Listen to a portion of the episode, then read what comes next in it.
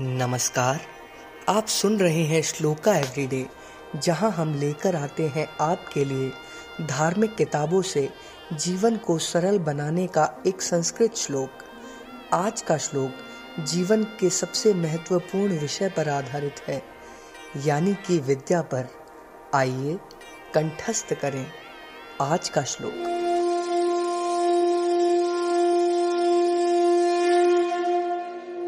विद्यानाम नरस्य कीर्तिर्तुला भाग्यशये चाश्रयो।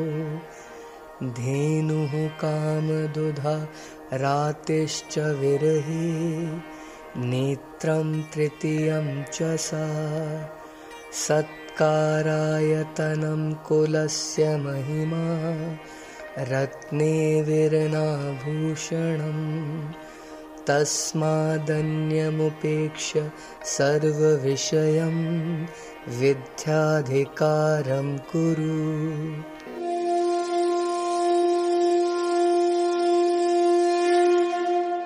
अर्थात विद्या मनुष्य की अनुपम कीर्ति है, भाग्य का नाश होने पर वह आश्रय देती है, विद्या काम धेनु है, विरह में रति समान है, विद्या ही तीसरा नेत्र है।